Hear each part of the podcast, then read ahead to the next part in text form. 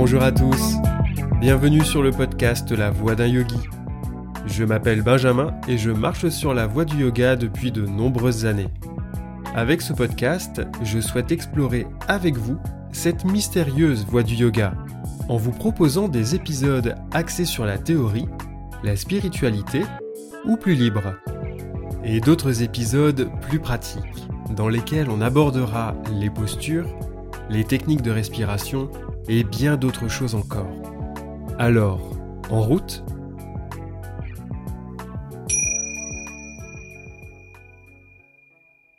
Le réflexe myotatique. La souplesse est étroitement liée au hatha yoga, un sujet que j'ai traité dès la création du podcast dans l'épisode 3. Je le rappelle, nul besoin d'être souple pour s'inscrire à un cours de hatha yoga. Bien au contraire.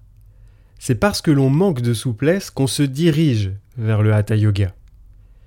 J'insiste bien sur l'aspect spirituel et philosophique du yoga car tout est connecté. En cultivant l'intériorisation, l'absence de volontarisme et le lâcher-prise, on libère les tensions dans nos muscles, plus disposés à s'allonger.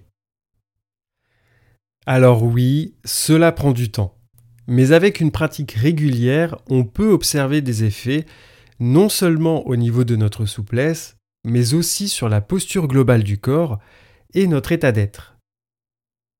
Attention cependant à ne pas vouloir aller plus vite que la musique de votre corps. L'obsession de la performance et le désir d'aller plus loin conduisent à la blessure. Je vous en parle parce que je suis passé par là, de la petite contracture à la déchirure musculaire.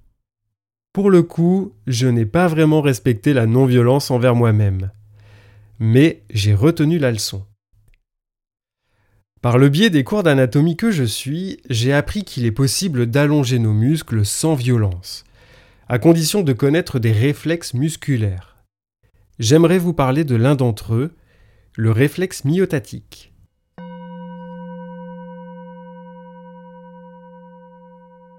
Dès qu'un muscle strié s'étire, un réflexe va accroître son tonus et sa résistance à cette action. Plus on ira vite et fort dans l'exécution, plus la sensation d'étirement deviendra douloureuse et insupportable, nous obligeant à tout arrêter. Le réflexe myotatique est comparable à un système de sécurité qui passe par la moelle épinière. Il est donc indépendant de notre volonté. Il intervient par exemple dans le rétablissement de notre position suite à un déséquilibre. Dans le cas d'un étirement volontaire, la solution est d'avancer lentement dans la posture. Une fois arrivés à votre maximum, revenez un peu en arrière et attendez, sans douleur, que le réflexe passe. Ainsi, on peut rester longtemps et gagner en amplitude par la respiration.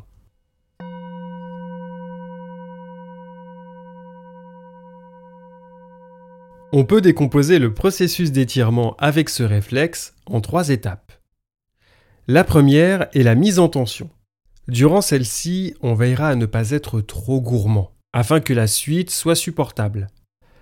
La deuxième étape est une phase de plateau. La tension est stable, intense, mais pas douloureuse. Sa durée dépendra de l'état de votre corps. Il est important de rester dans ce plateau afin d'accéder à la dernière étape, celle de la libération. En effet, une fois échauffé, le muscle peut s'allonger davantage et on progresse dans notre étirement.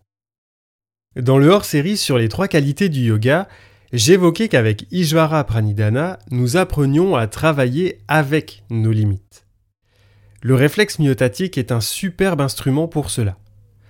Non seulement il nous prévient du risque encouru si on ne l'écoute pas, mais il nous invite à faire preuve de patience, à accepter nos capacités corporelles, et surtout à lâcher prise.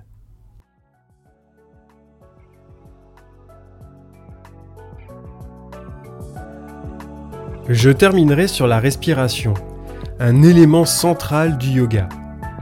Une respiration ample ventile le muscle et l'expiration permet de le détendre. Privilégiez toujours une connexion et une écoute attentive à votre souffle. Si vous entrez dans un asana et dépassez votre limite, un des premiers réflexes sera de retenir sa respiration et de contracter tous les muscles du corps. Ça n'apporte rien de bon et vous en ressortez avec plus de tension et de stress. Quand le souffle se raccourcit ou s'accélère, c'est le signe que nous sommes allés trop loin. Il vaut mieux alors réduire l'asana ou le quitter.